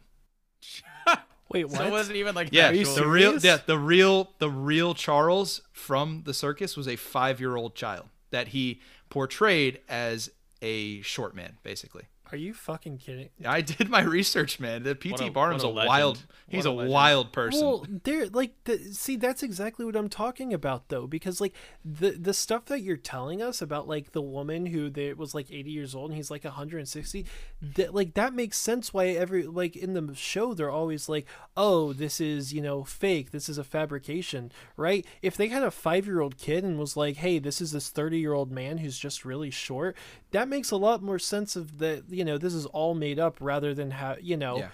like that like that for me like it was just confusing because like his daughters were all like his daughters made this point that like everything you do is fake dad but like it didn't really seem all that fake to me it just seemed like a little bit of a bending of the truth you know Yeah. He it was like and this is a term we'll probably use a lot. It was almost like a plus up of the mm-hmm. of the characters. Like, oh yeah, you're already like a super tall guy, but I'm gonna just milk it a little more. You're already Yeah. a very fat guy, I'm gonna milk it a little bit more. That's kind of where Pete that's basically the crux of PT Barnum both in this film and as a real person is that he takes your differences that separate you from the world and elevates them to another level to make you even stand out even more. That's Yeah, really like- how like- that's really how I see him. Like I think he'd probably look at me and be like, "Okay, so you're funny, but now we're gonna make you funny and attractive." You know what I mean? oh so, you, like, you're it- attractive Okay, we can end it right here. I think. I think we're I was good. We got- why don't we just put the video Now that we got that on- we on could put the zoom in and like that way they see ryan they see joelle then they see cameron and they're just like oh okay singular lowering the bar? ouch I'm just, I'm just kidding, Cameron. I'm just Well, you did say it in the right order for that to be a fact. so. yeah well Um, so we kind of talked about a lot of the things that we really didn't like in this film. There were plenty of them. Does it? Do you guys have any others that majorly stand out that we didn't talk about? Okay, well, okay, going to get back to the passing of time kind of thing. Uh, so, as you said, like an issue this movie had uh, was they spent a lot of time on things that didn't matter, and then they didn't spend enough time on things that did matter. Okay, so like the like there's that se- obviously what's her name Jenny is that was that her name the woman who's singing I forget Jenny Lind. Jenny Lind. Jenny yeah. Lind, She's yeah. she's a real person. Yeah, yeah, yeah. Okay, so like, I just thought it was weird how all this stuff is happening, and then like 45 minutes into the movie, there's just like this 10 minute sequence where this woman's just singing on a stage. What do you mean? Are you Like, talking about her scene are you first performance? Yeah, like her first performance. It's just like, I actually really loved it. That was one of my favorite parts of the was movie. Was it really? I don't know. Yeah. For me, it just stood out of being like, this is boring. No, I that, that's probably my favorite song in the whole movie. Interesting. No, Yeah, I think it's a great her performance song. is great. No, for sure, for sure. I, I mean, I, I get what you're saying. Like, like instead of just kind of like showing a couple notes here and there, or whatever, and then kind of cutting through the song. Like, Yeah, we really have to have the entire performance. Exactly. But in my mind, it was almost like it, it, it, that was the show-stopping moment for me, as opposed to "This Is Me." You know what I mean? Oh well, yeah, no, but totally. But even then, I feel like that sequence could have been much better directed, right? Because it was one of those weird things where they were like cutting and like showing like different angles of her. Mm-hmm. Where I think it would have been much more successful if it was. And I, I, am sorry to bring it up again, but why is audition at the end of La La Land? I knew you were so gonna say that. Mm-hmm. why why is that so powerful? Because it is literally just Emma Stone singing, and that is like that is it. That's all you see, and like that's it's so raw. And I feel like this was like the issue with just in general. I hate when movies tell you how to feel by the like the technical aspects of it like slow mo like oh look how important this moment is or extreme close-ups like oh look how important this is right like the extreme close-up of Zac Efron and Zendaya holding hands like oh this is something that really matters I hate when movies do that because when I'm watching I I, I expect I expect the directors to feel like I am intelligent enough. I am a like I know what I've seen enough movies. I, I can see for myself what should be taken out of the film. You know, I don't like being having my hand held while watching a movie. And I felt like this sequence was definitely like so much hand holding. Just let me witness her sing. I mean, to go back to go back to your your point about La La Land, because I do love audition. It's, it's a great part of the movie, but I feel like that's exactly what that's doing. You know what I mean? The fact that it solely focuses in on her and and, and her last kind of little note there is almost like it kind of whimpers out. You know, it wasn't. It's not like she's holding out this strong note. It's kind of like telling you like you're supposed to have this this sort of feeling that she's having. You know, um, I think the big difference between those two scenes though is like in audition we're we're experiencing Mia. We're experiencing her experience. That's not what what this scene was about in Greatest Showman. The Greatest Showman, this scene was about everything that was happening right there. It was about PT Barnum saying, "Oh crap, like I'm about to make a ton of money off this girl." Him seeing the audience reacting to her. You know what I mean? It's almost like seeing it through his point of view, not as an audience's point of view, you know? We're kind of realizing, "Oh, this is a this is something that's going to change the game for him." You know?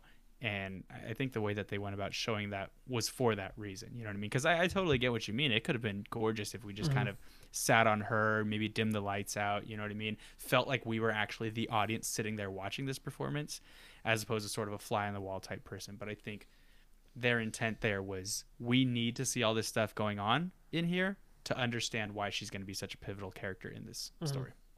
I think the audience for our show is going to be really excited when I blindside you guys and pick, And pick La La, La La Land, Land? as one of our films because I really like that movie, but the more you guys mention it in this one, the less I enjoy it. well, I, So- I, I mean, I think the only reason it's getting brought up so no, much no, is I totally it's a under, I totally It's under. I Yeah, totally it's understand a good it. musical that we can compare and it to. came out. This movie came out Relatively a year after, same and it had the same songwriters and Yeah, you know. no, it, no, it's a, and- it's a very no, Yeah, so it's shut a up, very good Ryan. point. I, I, I, I will. I, I do want to mention one more thing. Um, and I was talking about this earlier about how it seemed like stuff just happened just to happen, right? So like at th- at that part, like at that um, that scene I right know where after you're going with this. where like the the party or whatever, like right after she sings, and they're like, "Wow, this is so awesome." Um, why the fuck did Michelle Williams' parents just show up? Ellen Yes, It's a great question. I- It's like- a great question. what the like? They were Yeah, just why like, were they there? why were they there? It's just like, oh, like we have this moment for why? Here's how here's how I interpreted that scene. Um, I almost feel like PT invited them To to, rub it in their faces. Mm-hmm. Like I'm almost positive that's what happened. But that also doesn't make sense because he was worried right before she started singing whether she was going to be good or not. He had no clue. So I think it would have been weird for him to invite his in-laws that clearly don't like him and then have it blow up or she's terrible and then he's just He Yeah, has yeah, but I mean, left. also to counter that, at that point, he was already all in on her. That even if he failed, it was going to be in the newspapers and stuff like that anyway. You know what I mean? So I feel like, I feel like your initial point of him bringing them in just to rub it in their face, probably could have been something that he would have done. No, it's it's what he like all it it's like a hidden thing in this film, but they don't hide it that well because like you can tell like how insecure P.T. Barnum is throughout this entire movie. Um, but the insecurities stem from him just wanting to be better than he was supposed to be. Basically, like he was always just Ryan, think you're he says- giving I think he you're giving this movie way too much credit. Well, somebody somebody has to defend certain things in this film. Like I'm not saying that um, these are good things that they did, but it's important to like because people that like this movie are going to notice these kinds of things, and I can relate to that. I think that the insecurities from him entirely stem from wanting to impress his in-laws, impress his family, impress the world. Like that's what that's all really PT Barnum cared about. So everything he does in this movie comes from him being so insecure and wanting to prove that he's worth it to everybody around him. And I think that's why he showcase he tried to showcase Jenny Lind and why he pushed all her all of his chips in on her because he, she was going to be the one that finally pushed him over the edge and made him like this huge star. See, I, I, I see what you're saying, but like, I don't think he gives a shit about anyone else. I think he's just a fucking narcissist. Oh, I, d- I No, I, I, I hard disagree. disagree. I disagree. disagree. really? Yes. No. I. Yes, he's a I big think this time entire m- narcissist, but he absolutely went through everything that he did and pushed to be the person that he could be for other people. Whether Yep. it be to, as Ryan said, prove his in-laws wrong, especially the dad, you know, who who said he was going to amount to nothing, that she'd come running back, which she eventually does, or to make his family happy. His daughter, oh, I really want to do ballet. He can't afford to get her ballet shoes. What does he do as soon as he starts having a bunch of money? He gets her ballet shoes because I like that the, wanted. the second daughter never gets any type of like particular Yeah, thing that like- she does. I got you this dollhouse. I, here's this dollhouse. You go play with that, and then your other sister can go do all the stuff that we actually care about. Yeah, but no, I, I'm completely on Ryan's side here. He, though he is narcissistic, I don't think it's in terms of narcissism in the sense of I want all this for me, as much as it is I want all this for me for the sake of proving these people wrong. Which in some s- movies and stuff can be seen as a positive, like oh look at this person who's who's going out and doing these things to prove the world wrong. But for him, it was it wasn't about you know like I want to be successful and then rub it in their face. It was I want to be successful so I can rub it in their face. I'm gonna be successful by exploiting all of these people. Oh, uh, what? Right? No, that's that's what he did. He That's- exploited yeah, all these people. Oh, I Exploited thought you were talking about you specifically. I was like, No, well, I- he. I mean, he could. He could be, but he's Well, also depends on who you ask, movies. Joel. Yeah.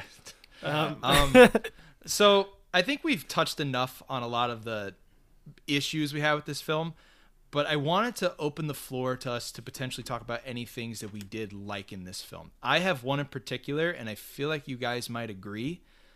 I feel like the soundtrack of this film is almost almost exceptional level of soundtrack. I think I think the movies like if you take them out of the context of the scenes of the film, like the the songs themselves are fantastic.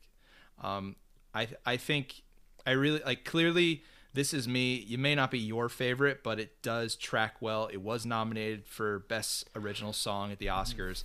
It is well done music, uh, in my opinion. See, I hate that so- fucking song because like the moment it came on, it was just like everyone was doing it. Like I don't know if you guys watch America's Got Talent, but like that was just like the inspirational song. Like there was this fucking children's choir that came on and sang it, and they sang that song. They sang the same song every single time, and Okay, the but- judges okay, but you- but- but- every single time. But And- But they did the same thing with "Let It Go" for Frozen, and you love Frozen. So but Let they It Go is a good with song. right. This, it's- I think yeah, "This Is Me" is a good song. I, I it's, just- it's I don't yeah it's not my favorite song but it's not a bad song you know I I I, I don't know I no, I agree with you that the music is good.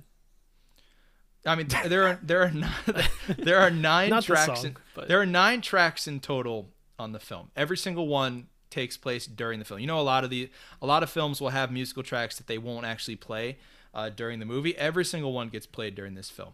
So we've got "This Is the Greatest Show," A Million Dreams, Come Alive, The Other Side, Never Enough, This Is Me, Rewrite the Stars, Tightrope, and From Now On. Those nine tracks. Yeah, see, So if if This Is Me isn't your favorite track, and it clearly isn't, what is your favorite track? I think this that there's film, only one song in the in the show that's worse than "This Is Me," and that's "Tightrope."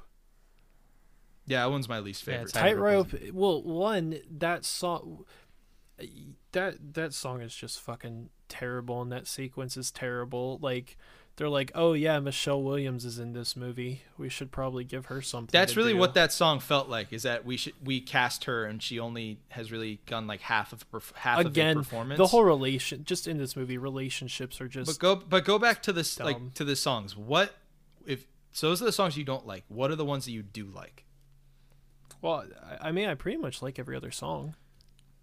Okay. Like, um, I mean, rewrite the st- uh, and, and this is the issue is that rewrite the stars. I like the song itself, but its context in the movie is like I said, it's just ex- it's exploitative of race relations. no, but I I, like, s- you I said I said when I brought this up like you got to take the songs out of the context of the film. Well, then that's my favorite if song you're just because if I you're like just the- listen yeah if you're just listening to them on their own it comes on the radio if anybody still listens to the radio I certainly don't um, but if it comes on and that song comes on you can enjoy it for what it is without thinking about the movie that it came from yeah. Joel what about you what song what song or songs do you like in this film Uh, Never Enough, probably my favorite song. Really Yeah. powerful, really strong, and I really enjoyed it. Um, Rewrite the Stars was also good. Uh, the other never side, never enough also the only song that wasn't actually performed by I the was gonna say Yeah. I was gonna say that. Um, it's a little weird. yeah what was her name like Lori Aldred or something like that I'll, yeah, I'll look her up. uh, she is. I have it right here. It's funny. They're like Lauren Allred. it's- Lauren Aldred yeah It's funny. It's like they're kind of like you remember in the Beijing Olympics, like in 2008, where they had the little girl uh, sing, and then the per- and then the other little girl do the voice, like the be the person who is singing, quote unquote. And they were like, well, the actual singer was too ugly, so we used the other little girl to be cute and sing.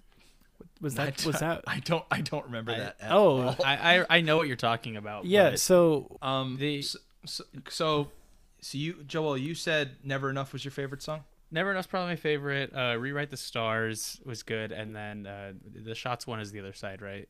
The other Yeah. side, yeah, Yeah, the, the that shots. one's my. Fa- I think that one's my favorite. That one, that one. I like music with like a good, like good, quick flow to it, and that one really moves along very well. Mm-hmm. So I really enjoy that one. From now on is also one that I really like. I don't. f- I feel like the songs that get talked about from this film are "This Is the Greatest Show."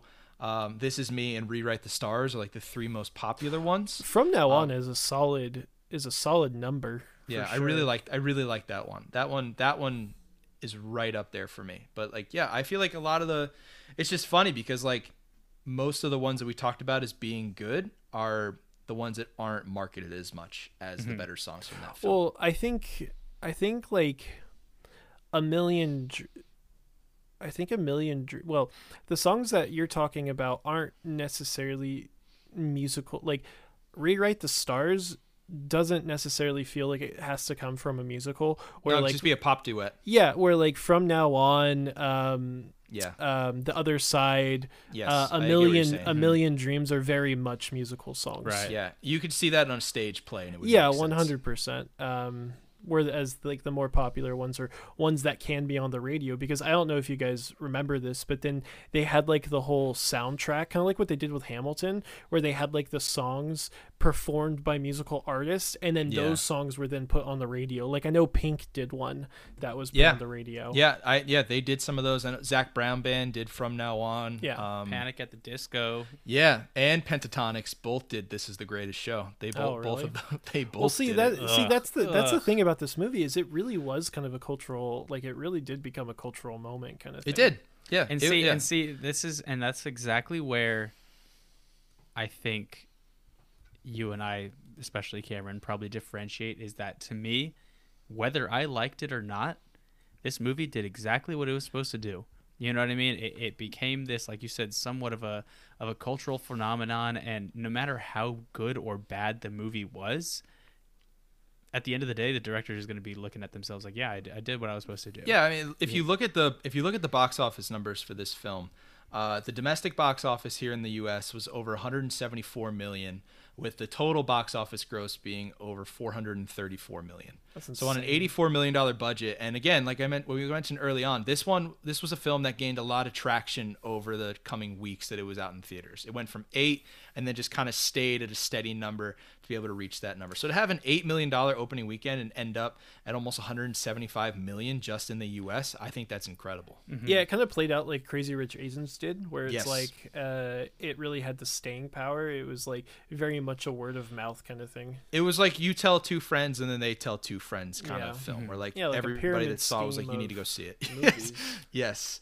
All right. So we talked about uh, on the positive side, we talked about the music. And this movie guys was have- about as enjoyable as a pyramid scheme. How many pyramid schemes have you been involved in? Uh, well, my mom did Pampered Chef and Scentsy and uh, was that the Arbonne or whatever? I yeah, too many, man. Oh, that we had in college. We had there was this one pyramid scheme. I can't remember what Let it was. guess. All- Cutco, no, all my Cutco or all, Primerica. all my friends back home, they're gonna hear this and they're gonna be mad at me that I forgot the name of this company. Um, but we had fraternity brothers in the house that had they were selling like energy drinks or something like that. I forget what it was called. I really do. They had stacks of boxes in their rooms. And one of them had it stacked up in his room where it was shaped like a pyramid, and he didn't realize that that's what, that was what he shaped Oh my it as. God. it's just like literally like a pyramid. we walk by his room, just like, okay, so you're just not hiding this at all. Like this is this is what you're doing. I can't believe I can't remember the name of this. I'm like in gonna the office when when uh, Yeah. when Michael's like, no, no, no, I tell two people, or I tell two people, and those two people tell two people, and Jim goes up and uses the marker and like makes it look like a pyramid. Yeah, yeah, exactly. yeah, it was incredible. So like, yeah, like it's, it was just. Oh man, I'm gonna. I can't believe I can't remember the name. It's of that. okay. But but my point was is that like, was there any other positive takes from this film besides the music? Do you guys have any? Yeah. Okay. So again, kind of separating the movie from, like I said, separating the movie from the person. I feel like there was the potential for a good movie inside of here because, like what you said, like the music was good. Like there, like I know we had a difference of opinion, but I feel like there was good uh, choreography. I feel like There was. You know, they obviously had talented actors. It was Yeah. just like everything. I mean, everything was so surface. It's like they it's like they had all the right ingredients, and when they put the cake together, they burned it. it was a shell of a movie like that it was just 100% something where we talked about the plot how it just went from one thing to another because it needed to move on with the story like it like there was drama because there was unneeded drama unnecessary drama like bringing in the parents for no reason after you know she's saying because they needed to have something to where the audience could be like oh something is hap- like is happening you know they're like they're they're in the hands of someone who knows how to direct a movie. Like I feel like if you took the director of Rocketman and was like, "Hey, make a movie, make the Greatest Showman movie," I feel like you might have had a decent movie. But you had someone who clearly doesn't understand how to direct a musical. And with right, I, I don't even know who the writers. It feels like this movie probably had like a bunch of different writers. Um, and I, The, I- dir- the director, the director for Rocketman was Dexter Fletcher. By the yeah, way. um, He he who- finished up who the was also the director he was the Bohemian direct- Rhapsody, right? he was the producer and then took on some directing uh, from that. He also did Eddie the Eagle, which was another Hugh Jackman film. Oh yeah, with which is a Taron Egerton. movie. Yeah, Yeah, that one's pretty good too. So yeah, I mean maybe yeah, maybe if you put it in the hands of somebody else who was already um Damien somewhat in- Chazelle. in the- well, I mean, Dun, no, dun, like, dun, dun, dun, we can't have. I mean, we can't have. Why don't they just Chazelle make this movie La La Land too? Like honestly, Electric Boogaloo. All right, so so what I gathered from all of that is Cameron has no positives of the film. Um, no, Joel, I, you- I, I, said the, I said the music and that's what I said. and Let's- anytime I see Zac Efron, I like I like him. I like Zac Efron. I think he's a good, He's a good attractive man. Uh, sure, that works too. Um, Joel, did you have any positives from the film that we haven't mentioned yet? uh, my big one was the music also, Yeah. and I feel like that's Kind- all, I feel like that's the only takeaway that almost everybody would have. It, it was, film. but th- th- for me, it wasn't as much as like the music was the only good thing and everything else sucked. It was more of a like the music was pretty good and everything else was just kind of mediocre. You Yeah. know, like again, it could have been a lot better, but it was enough that like I would have been okay with it. Like had I seen it in the theater, I would have walked out of there like content with what I saw. You know. Right. So the yeah, reason we I asked, disagree on that. I I asked walked out of the theater like I want a refund. I'd like you- a refund. But you, Hey, you, you say that about you didn't even say the title right. ninety percent of the movies that you see. That's Well, I not want- true. I wanted to I wanted to touch on the positives because one thing I want to see what we can do is like we clearly if we have our criticisms for the film, we feel like there's things that could have been done better. So if there's one thing that you could change about this movie that you feel like could have made it better, what do you think it would be? Cameron, why don't we start with you? I 'Cause mean, I think I, I think I know your I think I know what your answer is going to be, so I want to see you go first. I feel like there's a few. Um, I mean, I feel like it's a buzzword by now because I've been talking about like the direction of it so much. Um, so like obviously I mentioned that. I feel like one of the easiest. Th- I I don't necessarily know if it's easy, but definitely one of the things they could have done to make the movie like invest in the like make me invested in the movie more is just flesh out some of the relationships a little bit like like make Zac Efron and Zendaya feel like an actual couple rather than just two people who look at each other and are like I'm attracted to you and let's go see let's go do stuff like I, So so so this film's an hour and 45 minutes long. Would you want to add more time runtime to this in order to flesh out those relationships?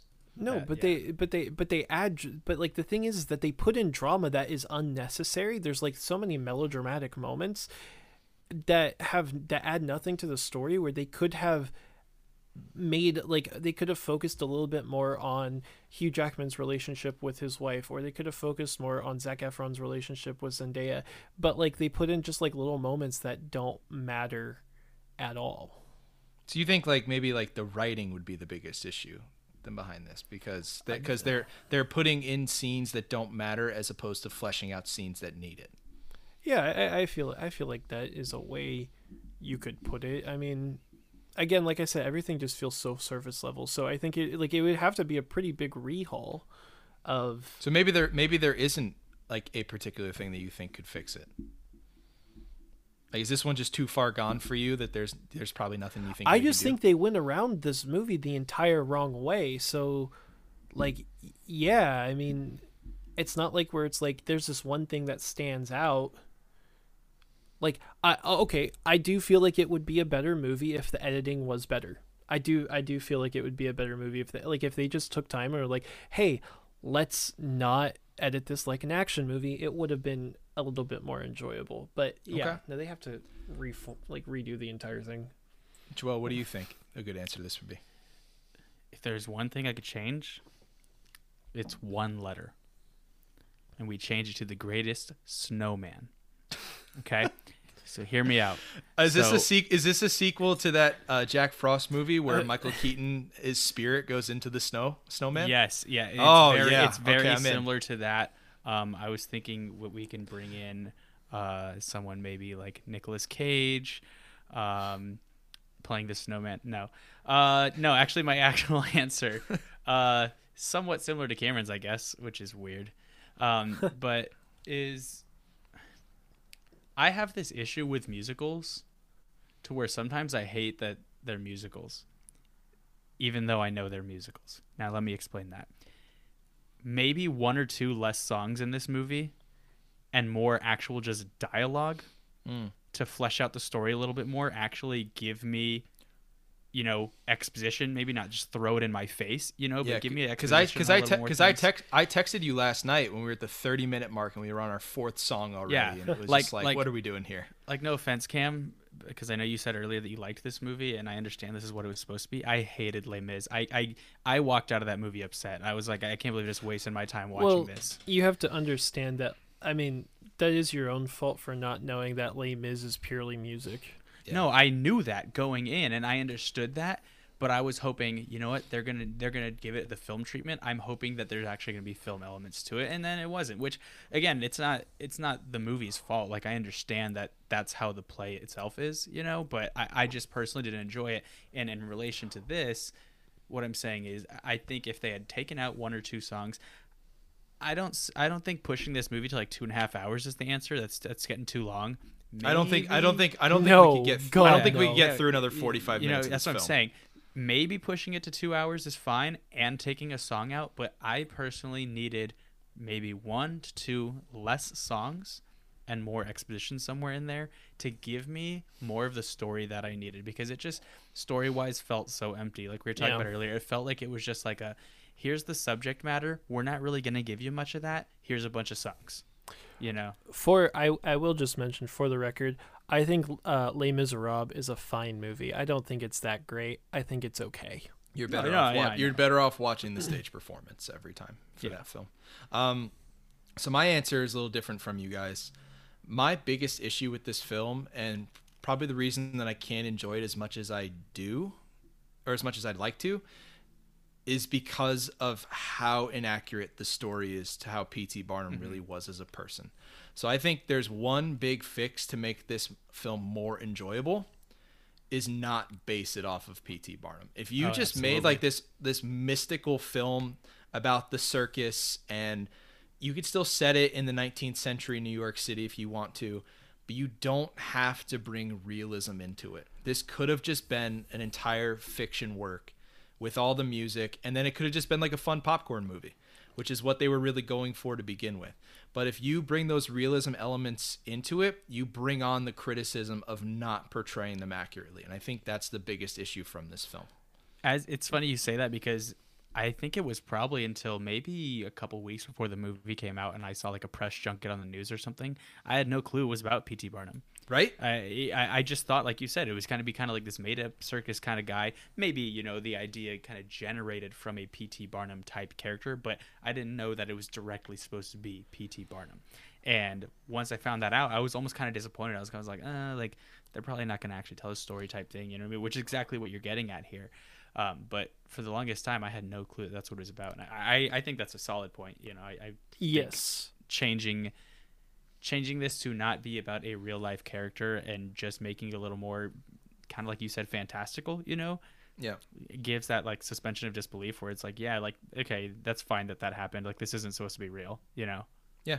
Yeah, I think you can you can make this same movie and cuz they already took so many liberties with it like half of the cast aren't real people. Mm-hmm. So just make the whole cast fictional people. Yeah And then you don't have to worry about it. Then there's no back cuz there was backlash with PT Barnum. As I was doing my research, there were so many articles uh, whether it was on the Guardian or on Deadline or any other website that talked about like, you know, this film is inaccurate so much so that it causes less enjoyment for the film because people now know what P.T. Barnum was really like. And this film almost brought that into discussion. Like you learned more about P.T. Barnum from this film, and it was things you didn't probably want to know. And I certainly don't think 20th Century Fox wanted people to know this stuff when they re- released this film.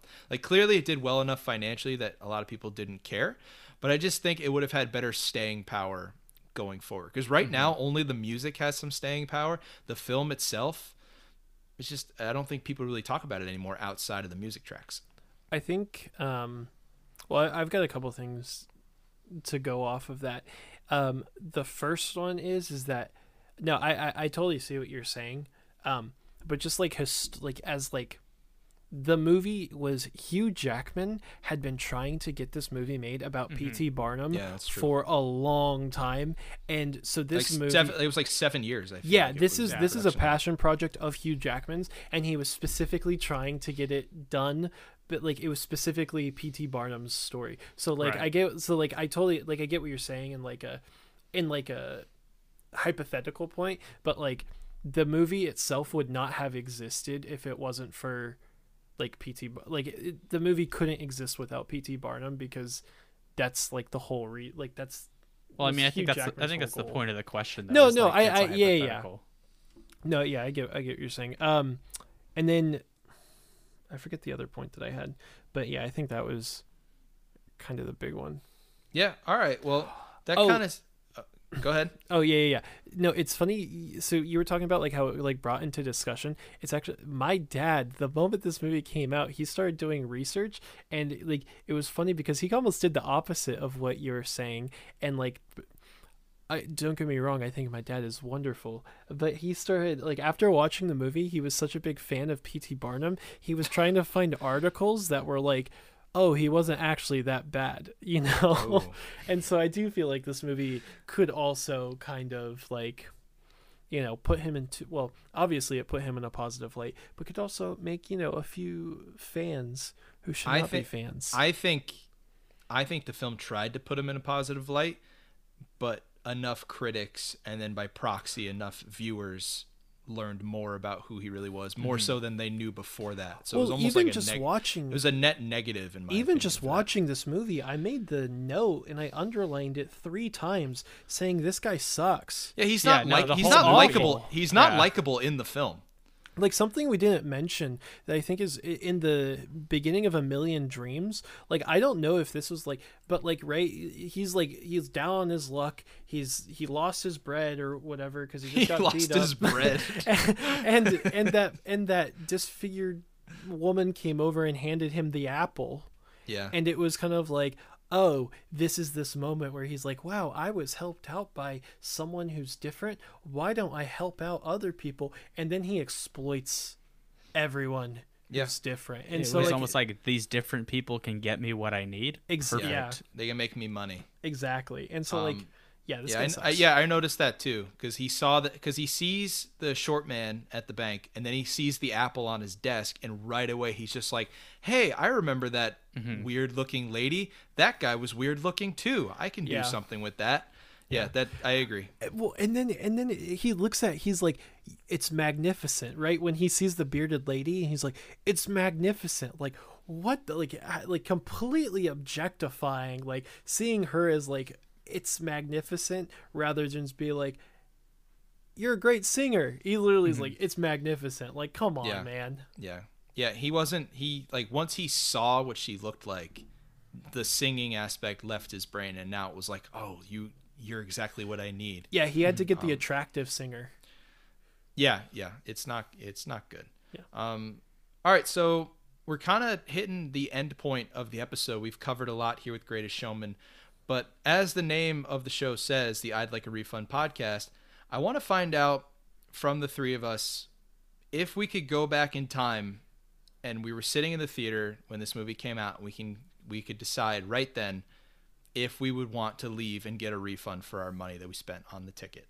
So I looked up what the and this will come more into play when we go into like later films, like films that were down uh, done when we were much younger and not even born yet. Um, I looked what the price of a general admission ticket across the United States was uh, for when this movie came out. It was about nine dollars. So a nine dollar ticket for this film. Cameron, I'll start with you because I feel like you dislike this film the most. Do you want a refund on this film? oh man i feel like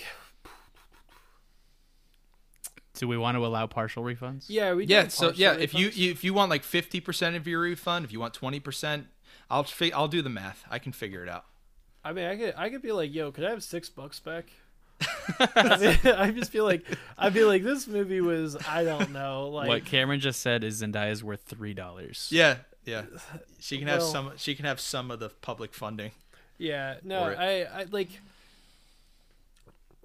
like I I think that this I think that this movie, like I said, it was a good choice for a first one because I I don't think it's blatant like it is blatantly a terrible movie because like a lot of people like it, but just like I walked out of this movie thinking that was awful. I hated watching that movie. I hated spending time watching that movie. I wish I had my time back. Like I like I like it would have been much better off if I had just listened to the soundtrack. You know?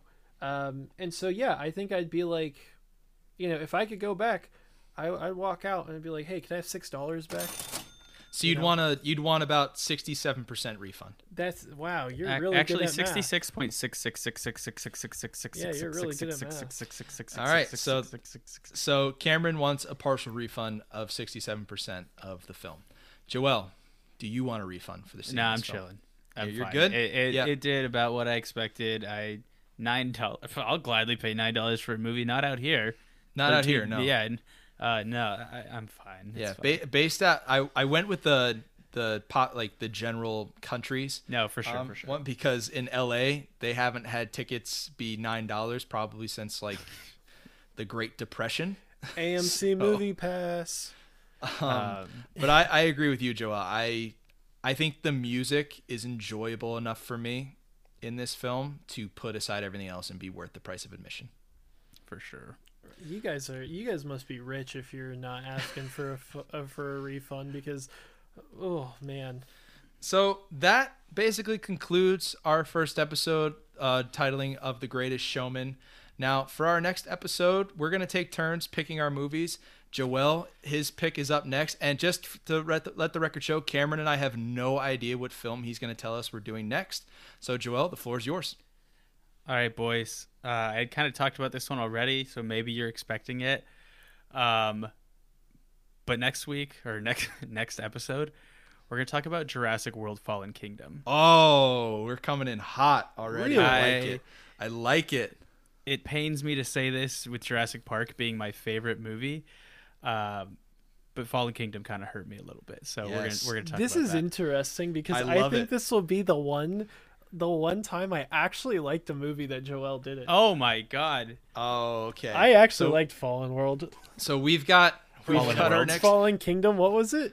Fallen Jurassic Kingdom. World: Fallen Kingdom. yeah, Kingdom. I actually liked it. Jurassic I- I- World Fallen World. I have my reasons for not liking it, and maybe they're too personal, but we'll get to that. Well, we'll get into those for our next episode, folks. Thank you so much for joining us for our inaugural episode of the I'd Like a Refund podcast. You can subscribe to us on uh, Apple, on Apple, on Spotify, and all of your other podcast platforms. Again, for Joel, for Cameron, I'm Ryan, and thank you for joining us.